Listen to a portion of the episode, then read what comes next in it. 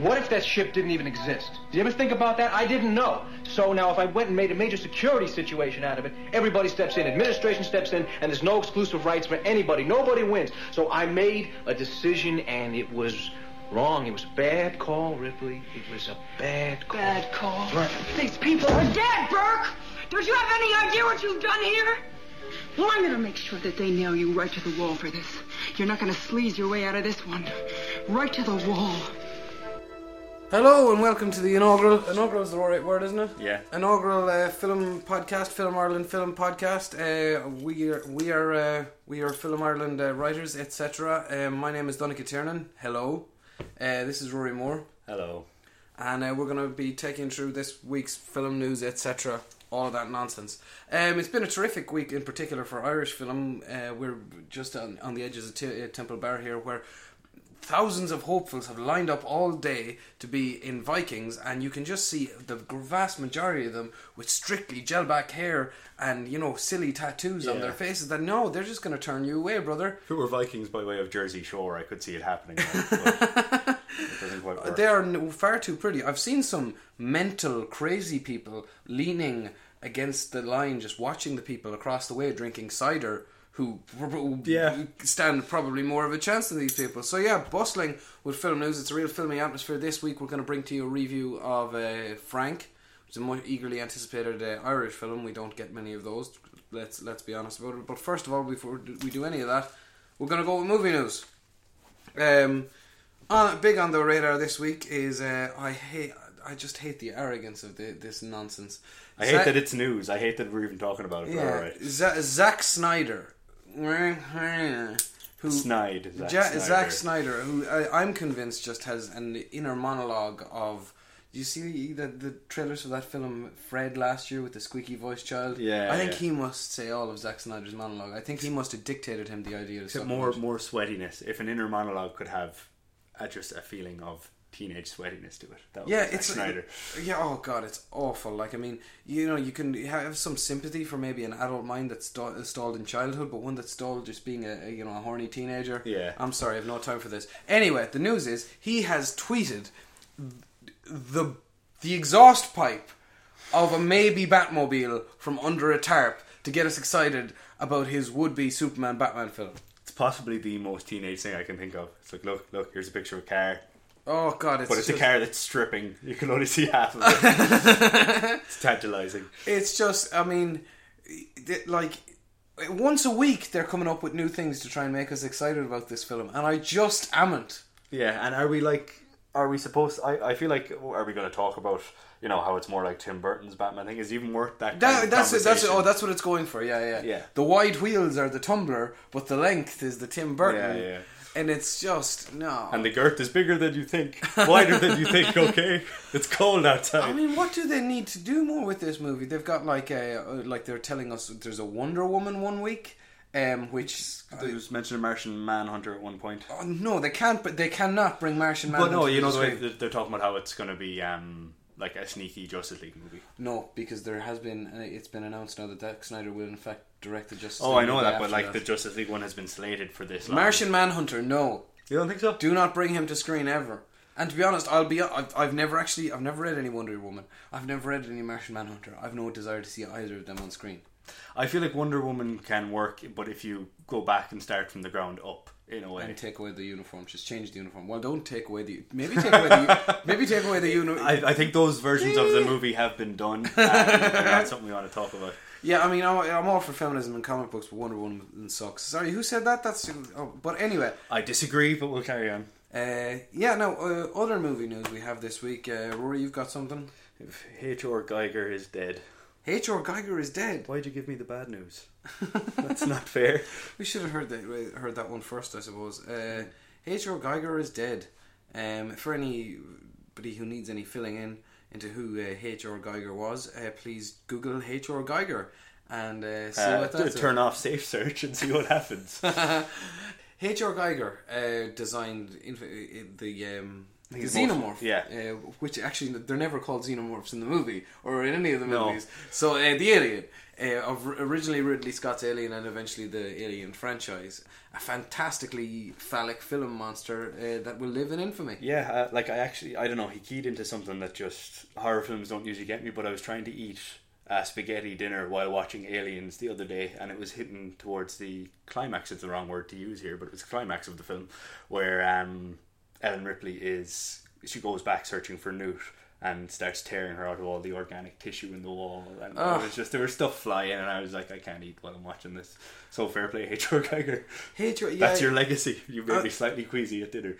The, uh, the he actually originally got that job. He, he produced a, a book in 1977 of his um, work uh, called uh, Giger's ne- Necronomicon, which is, I I believe, named after the unholy book from H.P. Lovecraft. Lovecraft fiction. Ties an awful lot of the stories together, bad things happening from the book. And Ridley Scott actually contacted him directly and had him design the xenomorph. The rest is history. But more interesting for me because I, I've, I've recently seen uh, this documentary uh, is he took part in the um, infamous pre-production to uh, Jodorowsky's Dune yeah. film that never got made but that did feature Salvador Dali to play Duke Arid Leto uh, Orson Welles who'd be receiving a million a day to play the Baron von Harkonnen um, and would have his favourite che- French chef imported from Paris for the duration quite of Baronesque. I mean, he was- he was method acting there, I think. uh, shoot, I mean, this, this stuff was crazy. But if you actually, if you see Giger's um, Drawings. co- concept art for it, fantastic, like um, giant Buddha buildings with Orson Welles' face on them, and that's the sort of place that, they, that he lived in. Or the, the the tech design for the sandworms was he made them slightly like more angular. Which we, did was a cousin were like the machine-like, Yeah, yeah, yeah. yeah, yeah. It was it was all very interesting. It was all uh, hooked in with uh, Jodorowsky's uh, uh, original uh, concept designs. I mean, he never really like he, he's not mentioned ever really in the same breath as uh, Stan Winston or the true genius of uh, concept artistry, Jim Henson. But fair to say, he created something truly unique, and I can't genuinely. I think any conversation with fam- with favorite movie beast has to Has start go with with the xenomorph. except except the xenomorphs. You can't say the xenomorphs. Yeah. Well, as xenomorph, when you get lots of them together, they get less and less and less. Oh, this is true. Yeah. Yeah. Just to go back to Dune, like, um, not to segue too much, but I'm kind of glad that that film is one of the great, most famous films never made, Hmm. in a way, because because it was going to be made in the eighties. Ah, yeah, and I don't, I'm not a fan of David Lynch's Dune, and I love the book. And You're not a fan. Oh, you see, uh, there's bits of it that I'm that I'm fan uh, a fan of, but ultimately, I don't think David Lynch, Lynch really grasped what that story. I wish he'd gotten his own script. I'd like to see someone realize, and I'm not saying it needs to be word for word. I'm not one of those purists, but I'd like to see someone realize what's in the book on an epic scale on the screen instead of saying, "I like this, I'll do this," and cut out the other ninety percent. You know. Yeah. Um, It, it- one of the great things Gregor's uh, uh, one of the great things about the do- about Dune though is essentially, I mean, it, it it's so it's so literary. Yeah. It's so it's constructed literature. It does not lend itself easily to screen. Oh, Um, absolutely, and yeah, like the, my go-to description for it is it's like any kind of fantasy epic, but it's science fiction's version of it, and science fiction kind of doing it better. Hmm. Um, Out of I like H.R. Giger's worm sandworms would have been outstanding. I would have loved like I, I can't I would have loved to seen his, uh, his what are they stillsuits. I would have Yeah. uh, how how he would have done like a, a Fremen architecture or even future architecture would have been yeah, fantastic. it's just mental to think that he would have been starting with a monster that was phallic to begin with. What the hell would have happened? Like, from two from 1940 to 2014. I'm sure he got a lot done. May he rest in peace. Hear ye, hear ye. All right. So uh, moving right along, we've got a, a section that uh, we're very fond of in the show, in which uh, we challenge one another and give one another homework. This week, uh, I, I think uh, from now on, we're going to probably try and stick them both in the same sort of category. But I just this week I just picked a film that I liked, and Rory picked a film that he liked, and neither of us had seen either of them. Uh, so here we go. I gave you Rory Paul Thomas Anderson's f- immediate follow up to Magnolia, Punch Drunk Love. Uh, I gave you Once Upon a Time in the West. Oof, yes, Sergio Leone. and a treat it was. Fantastic film. But yeah, I suppose Punch Drunk Love, I'll, I'll open with that. Um, it's actually only the second Paul Thomas Anderson film I've seen. Really, Yeah, I've only seen Magnolia um, before that. You keep telling me to watch There Will Be Blood, but to I should be telling you to watch all of them. I know, all- yeah, but There Will Be Blood is one I keep meaning to watch, but you keep saying don't go with DVD, go big screen, wherever that's going to happen. But um, yeah, Punch Drunk Love. I quite enjoyed it. I didn't know what to expect because um, it's I only I've only known it as Paul Thom- Thomas Anderson's um, Adam Sandler film. pretty much, and that one film that Adam Sandler is kind of good in. Because I'm not I'm not his biggest fan. I don't hate him, but when I see him in a film, I just think, oh, you're going to be red faced and angry. Okay, and that's pretty much what we get here. But it's it's uh, It, well, like yeah, no, it, it, it but um, it's I, I what I, I, what always loved about it is it seems as though Paul Thomas Anderson might have watched Happy Gilmore, Bill Beat Madison, enjoyed them, and said, "I can take that to a yeah. different place." Let's let's build this into the story. Yeah, I suppose just a quick synopsis of it first. Uh, you have Adam Sandler playing Barry Egan, who is like he's just this almost aggressively agreeable kind of what is he a sales executive or something in a warehouse. He seems to like acquire anything and sell it to anyone kind of thing, and not in a criminal way. Just in a he has no particular direction in life. He's a Del Boy a little bit, except he's not charming enough. an autistic Del Boy, maybe. Um, which is yeah, that's probably a bit unfair, but He's quite, annoying. he is. He's quite nervous and bad at Yeah, and he has um, seven sisters, and he's just overwhelmed by life. Um, there's It's one, nearly a Brothers Grimm modern societal situation that he lives in. It's a horror story. Like. yeah, in a way. Um, yeah, basically, you have him um, kind of. He meets this woman who desperately wants to connect with him, and he's not sure what to make of it. And then there's also this um, by Emily Watson. Yeah, played by Emily Watson, and uh, he you have this subplot where he calls a phone sex line and um, gives out his credit card details, and the lady on the other end of the line tracks him down this way and starts to extort him on behalf of um, an Aldi brand crime boss. There's Philip Yeah. Seymour Hoffman. Um, In truly scummy form. yeah, yeah, yeah. And as yeah, essentially the film is kind of we just see Barry going from being really kind of um, straight laced and long suffering to just moments of incredible rage. what I really enjoy about it is the, the two moments where you see him most angry. You can see that the bo- both of the belts of anger are powered by opposite uh, opposing forces. One is uh, just by hate and annoyance when he's at the hands of his sisters, and Yeah. one is by love, and it's really sweet, and it's it's violent. But the, yeah, the, the thing about that is um, that first scene you're talking about, say the one motivated by the sisters, it comes out of nowhere. They're talking about that- telling embarrassing stories of him as a child, and he's doing the kind of Adam Sandler half laugh, kind of like thing. And then the next shot of him, you just hear glass shattering, and he's kicking through all these patio doors.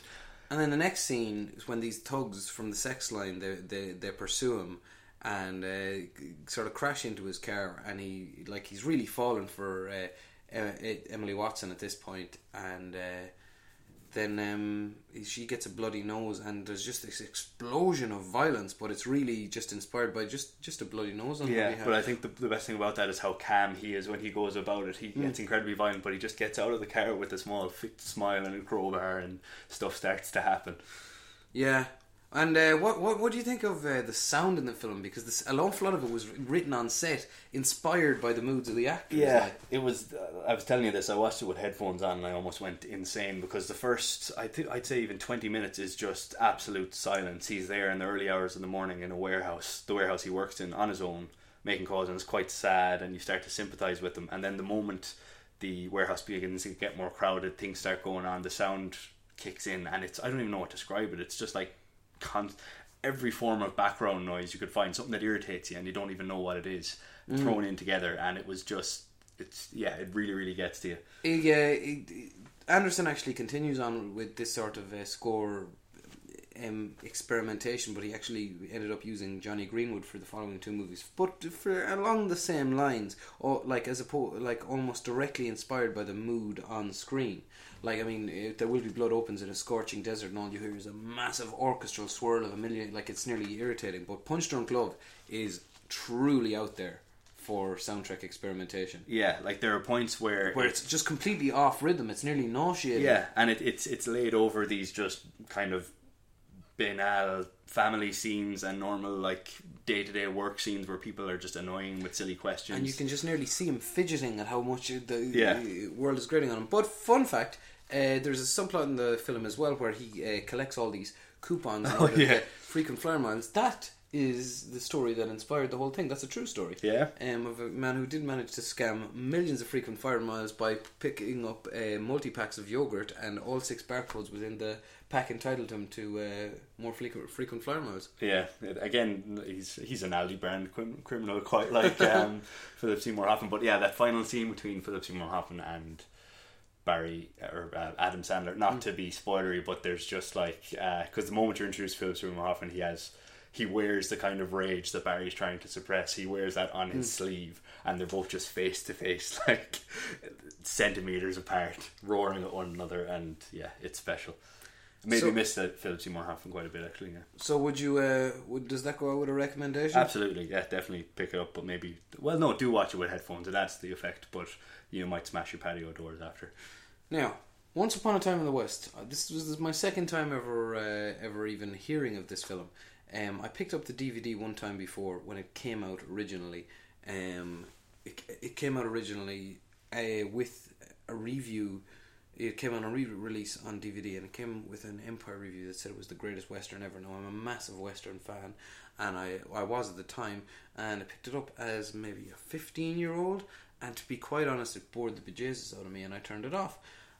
Now that must I really wasn't ready for this film. You were you wanted a Zack Snyder movie at that stage, I think. Uh, no, I, I think I more wanted like my favorite western, and still my favorite western, one of my favorite films, um, is The Wild Bunch. Uh, Sam Peckinpah's The Wild Bunch, and I was expecting something along the lines of that. At this point, I hadn't actually seen uh, even the Dollars trilogy. I've since watched the Dollars trilogy numerous times, and getting around to Once Upon a Time in the West, it just felt appropriate. Um, now I became immediately excited by one point in this movie, and that was just the opening credits. Because it was something that I didn't realize. You're scrolling down through it, uh, they're telling you uh, who wrote the story, who directed, who edited, and then it just tells you that the story was conceived and structured. The story was come up by with a combination of minds, and those were Sergio Leone, Bernardo Bertolucci, and Dario Argento, which is just and apparently, and I, I, I watched documentaries with the making of Africa. Apparently, they just sat around for two years watching westerns, uh, classic westerns, because the entire film. The interesting thing is, it's there's not an, an original story beat in it. Yeah, it well, you can basically you, you can knock it down to basic character types, but it's what it does with those that I enjoy. I mm. suppose. I but I, I like that's I I don't think that yeah. There's not an original story beat in it, but he it's first of all, it's like a, it's literally like a, a love hymn to westerns in a lot of ways because it has all the tropes that you'd expect, but it also has very distinct Leoneisms and the feeling that you you can just tell that they threw budget at him after the um, yeah after the Dollars films because they're so crisp and clear. And he didn't want to make this western. Another thing I understood about it, but then the studio offered him the right to use Henry Fonda, who he uses ingeniously as a villain. Yeah. And his gorgeous blue eyes on screen just displaying dastardly evil is just it really plays with you. It, it affects you. So the main story of Once Time in the, uh, West. First of all, yeah, it, to begin the, the the story, we've got one of the greatest opening scenes in film history. Yeah. Uh, three boys waiting at a train station, no dialogue, drip, drip, drip. Uh, Charles Bronson around design. Uh, harmonica plays. The rest is history. The, so this new fella, harmonica, who was to be played by Clint Eastwood, um, this new fella comes in town, harmonica, just messing around with people. See, like he's he's really intimidating, but nobody knows exactly why he's there. A fella at the very start of the movie, then McBain, is uh, him and his entire family are murdered. They live out of this farm in the middle of the desert, and you're basically wondering the the, the action of the film is who did this, why they did this, and what the hell harmonica is doing for, hanging around the place. Yeah. Because then, then at the center of the action comes along this woman who McBain was to marry, um, who is played by uh, Claude. What's her name now? Claudia Cardinale, who I was so taken by, and Rory Moore can attest to this, that she has now made up the background of my phone. I noticed that earlier. This yeah. woman is insanely beautiful. Um, the, the sort that you only got from 1970s Italy. To be how, how is how is Cheyenne's beard not your wallpaper? What's that about? It has a beard. Cheyenne's got a great beard in it, and Cheyenne is my favorite character in the film by a country mile. Yeah. Um, all in all, I absolutely love this. I loved every second of it. I still would prefer the uh, um, the good, the bad, and the ugly, but aside from that, I'd say it was Leone's best film. It's just an absolute masterpiece. It's shot with it, it, it like it, it it uses all his tricks, but it from the Dollars trilogy, but in a more mature way nearly. Yeah. Like you know the um, when, as gradually in the in the third act, as a harmonica story is being reveal, revealed, it'll float back to this great um, the the harmonica theme from the film, the music theme by uh, Ennio Morricone, um, and it keeps going back to it, and you just get this out of focus picture. And we just know we're eventually going to see the end of this out of focus picture and uh, learn harmonica's full origin story. But it is just a powwow of tension. It's like for the last 40 minutes of the movie, the Mexican standoff from uh, Good, the Bad, and the Ugly is going on. Just so much cutting Yeah. to this and origin and what. But there's so much happening that it's almost like it's not just And he meditates on what leads up to violence as well. Yeah, absolutely. Because it's not. That's what I was going to say. It's not just a revenge tale. Like that's kind of the Hmm. afterthought that all the action happens, and you're waiting for the film to end, and you're like, oh wait, we still have to resolve this. Harmonica has to kill someone or get killed.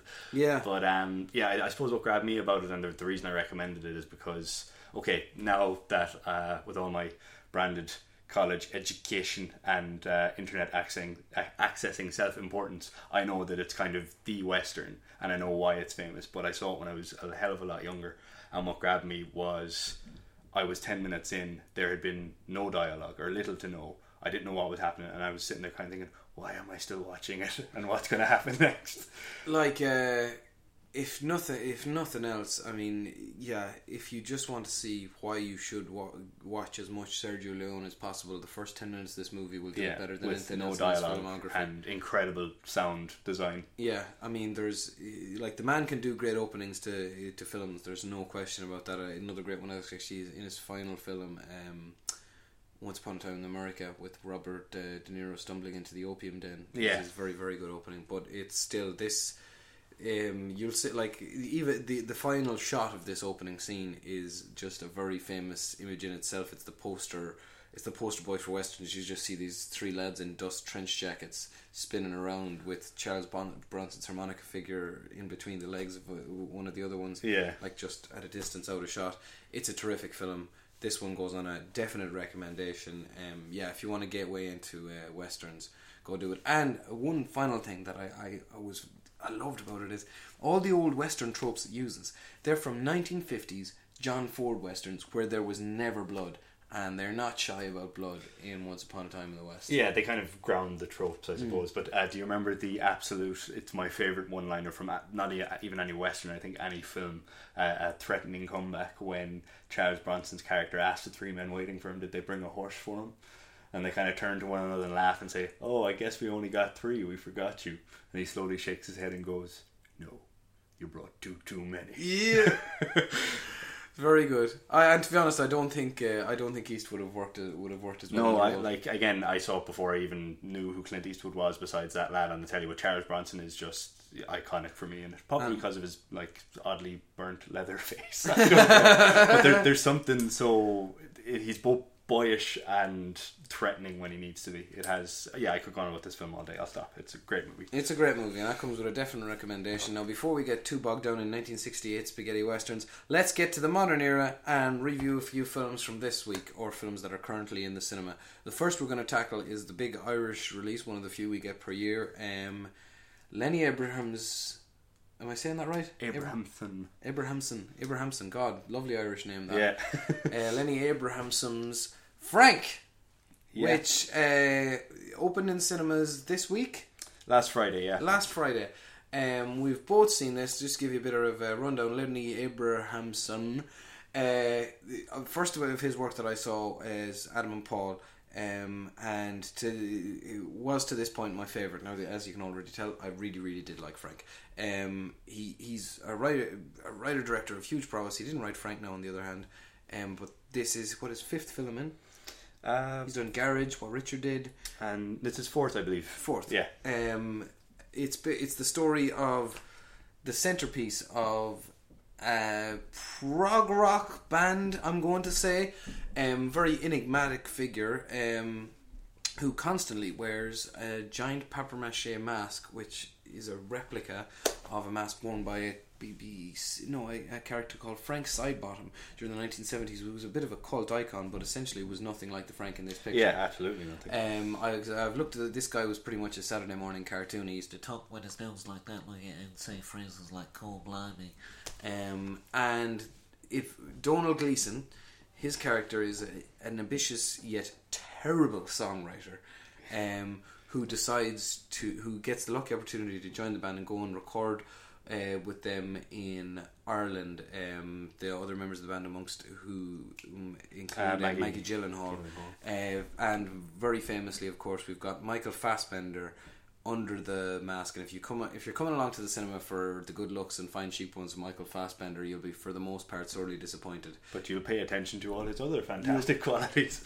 He really acts the hell out of it, and it's basically how Domhnall Gleeson breaks, his, sort of edges his way into the band and into the, you know, makes himself a little bit important amongst these Yeah. artistic figures. I um I think I there was for anyone who's seen a preview that was released of this months ago. I think it was um possibly before Christmas even.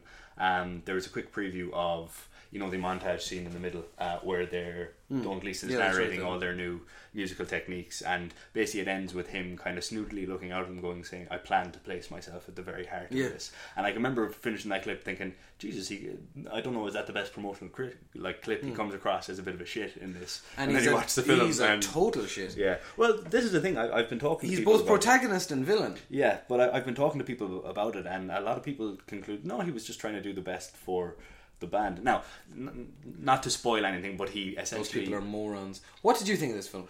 uh, really, really, really enjoyed it. I'm a bit skeptical about parts of it, but um, overall, I thought it was fantastic. Really, really funny, brilliantly acted. Um, despite the fact that you know Michael Fassbender is the marketing note because he's under a paper mache head, and why the hell is that happening?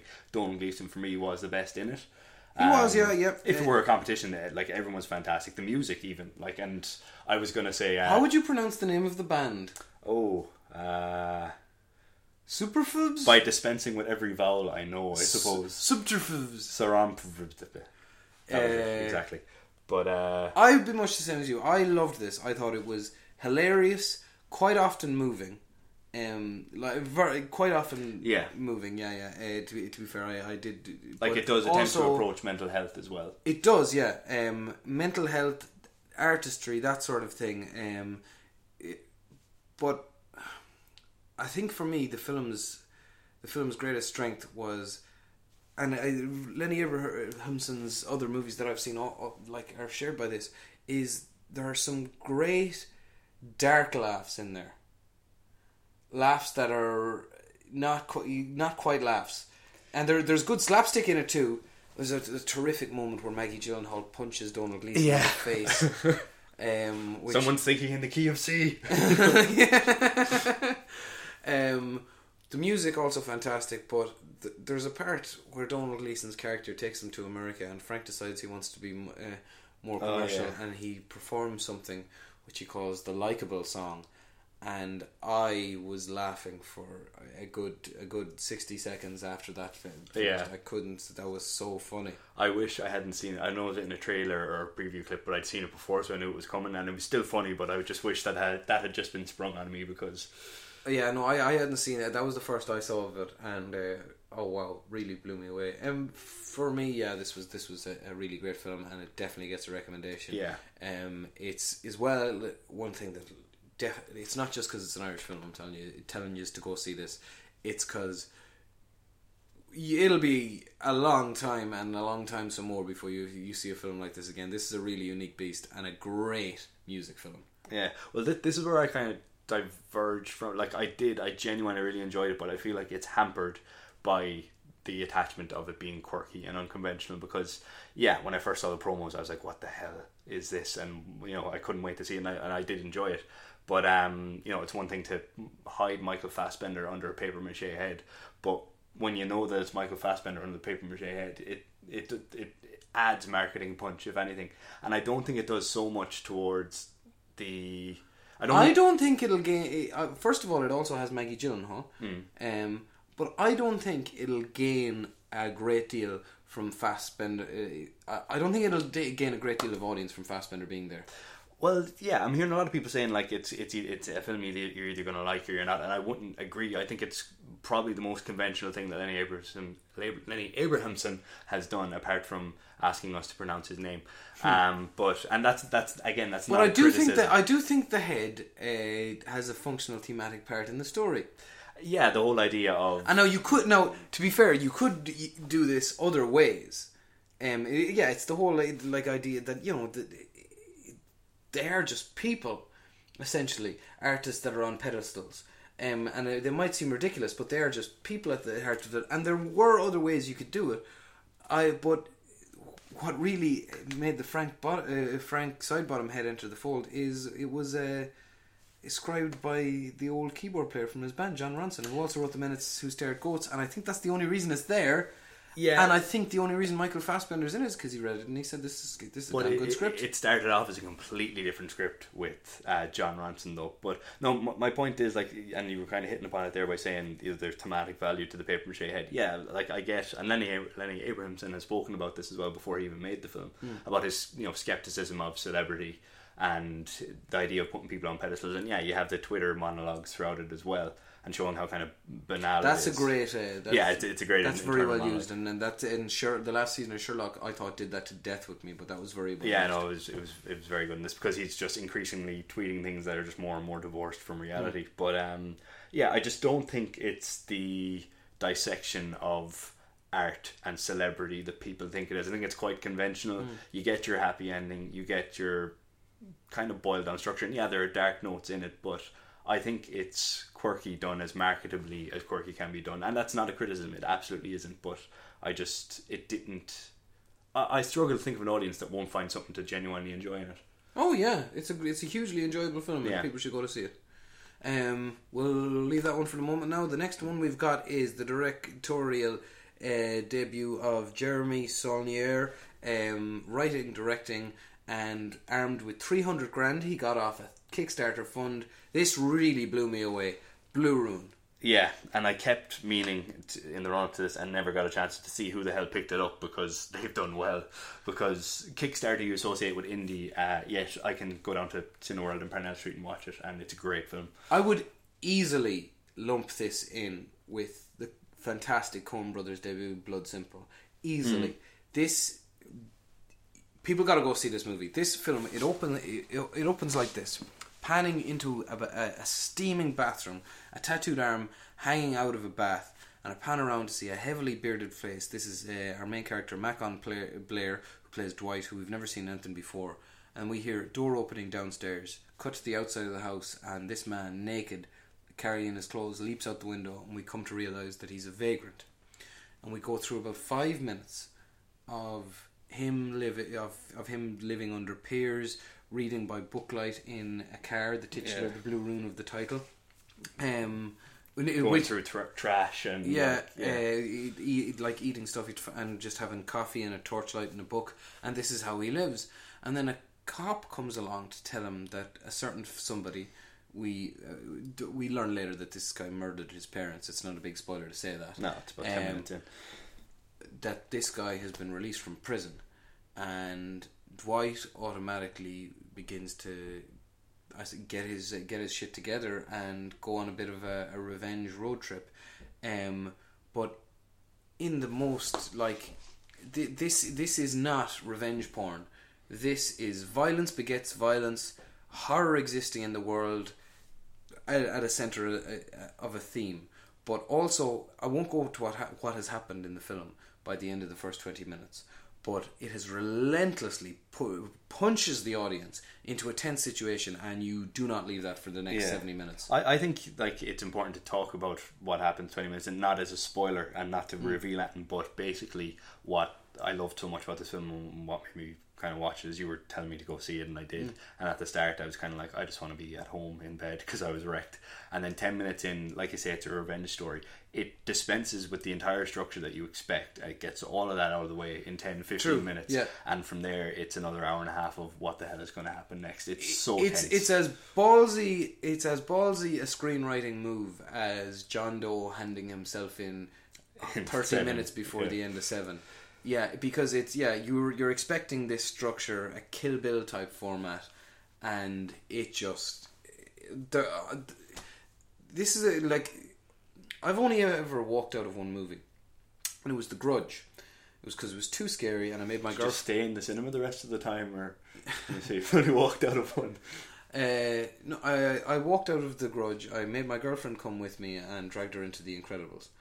This is the closest I've come to walking out of a cinema since, because the last fifteen minutes are so bloody tense that I was. Ju- it's it's nearly stressful. Like I got some great abdominal workouts while Yeah, watching oh it. So it was just there was a rock in the center Oh. of my oh. stomach the entire time. Yeah, it, it does something in a way. I don't know. I mean, I associate with good, vid- good good visuals, but I think it's the script and obviously the performances. But the script, if, if you actually like go back and watch it again, no one speaks for fifteen minutes at the start of this. no one speaks a great deal in it. and you don't miss it. You honestly like. It's only when I when I was. I'd say the entire thing was written in visuals. Yeah, it's it's it's um. because it's an action movie in the sense of um, one that I could compare nearly to um, all last year's All Is Lost with Robert Redford. Um, Yeah. where like there's a great deal of action. Dwight is never idle in this. Dwight is always doing something. Yeah, but it's all screen and direction. it's always action. function functional. He's always Yeah. doing something that needs to be done. There's a, like a, there's a, like a terrific part of the film just where uh, he opens up the back of his boot, reinserts the battery. Um, or, or where even when he's hiding out inside a house and he balances a jar of coins against the door. Yeah. um, it's it's terrific. Yeah, there's something I don't know if that's a commentary on like being resourceful when you're homeless or what it is, but um, yeah, the for, for Mm. Because me, Dwight is a meek character. yeah, and this is what I, what I was going to say. That the reason it's so tense for me is because maybe 20 minutes in after again not to go into spoiler territory but an incredibly violent thing has just happened and it's very easy for something like that to happen early on in the film and it just dilutes any violence afterwards but and I think this is what it is. He loses the beard. He loses he becomes quite clean cut. And you think maybe he's going to try and re-assimilate into society but he's not really. He's kind of hiding I suppose in plain sight. But his sister turns around to him and says you haven't done what you've done because you're brave. You've done it because you're weak. Hmm. And you just see how scared he is. And from from from then on it just yeah i just you fear for him constantly despite the fact that he's he's doing these things and, And you, he's yeah, and you and you like him. yeah absolutely you're, you're rooting for him when you absolutely shouldn't be there's one point in the film where i was actually rooting and it's a scene that you probably know when i say it but he's in a tough situation and i was rooting for him to die just for it to end for him not Yeah. because i wanted him dead but i just wanted you know I do. I know the the leave him alone like Um. Oh yeah, yeah. No, I, I know. The, this is uh, in the car on his friend's land. Yeah. To say no more. Yeah, yeah, yeah. The, the very same. And now, very interestingly enough, uh, Jeremy Saulnier has been linked up with maybe directing a few episodes of uh, next season's uh, True Detective, the second season of True Detective.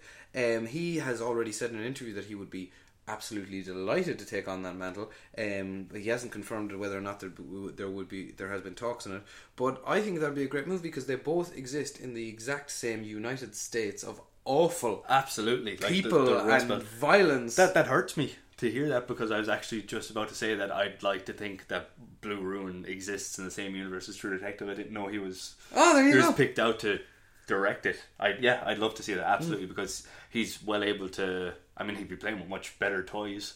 no, absolutely because Although to, take, to take nothing away from Macon Blair, yeah, yeah. I don't mean film. I don't mean the cast. I mean um, visually in this, like because I knew it was Kickstarter, maybe I was projecting. There are times where you can kind of see this is shot on a red epic rather than you know, um, whatever they shoot True Detective on with my expertise.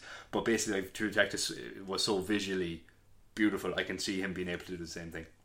And so Alright. visually dense. There's one more film we want to talk about because we both uh, finally got around to seeing it this week after everybody giving out about it. We won't spend too much time on it, but I enjoyed the shit out of Wally Pfister's directorial debut, Transcendence. I really liked this this film. Yeah, and um, it has been rubbished. All the live li- it has been rubbished everywhere, and I think the only reason it's being rubbished is uh, because it cost a hundred million to make. I think uh, anyone who I, I feel like Wally Pfister was going to um, suffer a lot, not just in high school from his name, probably, but also um, just from the fact that he was Nolan's cinematographer, and there's a very specific look to Christopher Nolan's films that in Transcendence you realise is as much Wally Pfister. Yeah, as yeah, Christopher yeah. Nolan. It's kind of his brand that had been let out. It absolutely is. I never point. thought about it like that. You know, and now Yeah. especially in Inception and The Dark Knight Rises. Yeah, absolutely. My goodness, those are those are yeah. yeah, but I, I think the main Those reason are I- Pfister films. Again, I think that's a different genre you're thinking of. But um, sorry, sorry. But no, I think the main reason I went to see this and the main reason I was so pleasantly surprised by it is the terrible reviews. Um, people are, are- yeah, they're just crapping all over it, and I think it has. We were talking about this. It has one of the smartest scripts I've, I've, I've not read, but seen translated to So screen let, in a us jump in the story just for two minutes, Yeah. just so people. It's basically um, Johnny Depp. is a, a technological genius, a computer genius, and um, he is toying with the idea of uh, mapping out a human brain with computers. What something which his best friend Paul Bettany claims can never be done, and something which which he receives an awful lot of help with from uh, Rebecca Hall, his wife, and then something which. Uh, uh, Morgan Freeman shows up because hell, he's famous and he's worked with Wally Pfister before. He was a mentor, men- mentor at some point. Yeah. But uh, anyway, uh, a very interesting idea. Uh, anti-technology terrorists. Um, Yeah, with a very cool name, Rift. Rift. Radical uh, something from technology. Ra- radical intercession, no, from technology. Inception? That doesn't make sense. I don't know. Is this the same universe as Inception? Is Cillian Murphy there too? He is as the um, FBI agent. Oh, yeah, and God. he's he's just there in the background in a, in a pretty. Wally good Pfister just called all his mates. Yeah, and he's got them even better. But yeah, uh, eventually, yeah, the, the terrorists get around to Johnny Depp. It appears he might be dying, and um, he uploads himself to a computer. But basically, the, Paul Bettany warns that um, this this won't be him. This is just uh, m- uh, projections of the aspects of his personality Yeah. that you're able to mirror. If Now you this, miss a I- single thing, it's gonna you know you won't know what you're dealing with. Yeah. I think is the line he's talking about. And uh, well, basically, no. There's a line that's in the there's a line that's in the trailer that didn't actually make the film that really sold this differently. It's Morgan Freeman going, "It would mean the end of humanity." No, yeah, that Uh, was the that was the obligatory. Morgan, please come in for five minutes Yeah. to sit in the booth. We need to make a trailer. It was just just silly because that's not what this film about. This film, and I'm sure you'll get it from that synopsis we just gave, is a story that's been done many times before, just never well. Never this intelligently Yeah. or uh, respectful of. There are leaps of faith they make with technology, but Absolutely, but you, buy into them at the point because they've Hmm. established. I don't know. It's it's it's um yeah. It deals with it in a again not not to be um try and be highbrow about it, but it deals with it in a, in a sociological way where eh, it it just kind of I think it implies at some point would we not be better off um if this machine were, were to, to guide our actions, like I, th- I think the, big, the the biggest thing about the film for me was the fact that there were there was room for three leads in it. Yeah, which Um, they ju- ju- juggled very well. yeah, Paul Bettany, Rebecca Hall, and, and Johnny Depp as uh, face on a screen for most of it, but all are brilliant in it, and all yeah, no no one. And there's there's there's very good terrifying. There's very good techno terror moments in it. Um, techno terror is something that originated with when just when uh, you're the robot from uh, 2001 starts getting creepy. What's his name again? Hal. Just I'm actually looking at the blinking lights on the podcast Yeah. machine here, and it's rather similar. Uh, you've talked enough now, Donica. Yeah.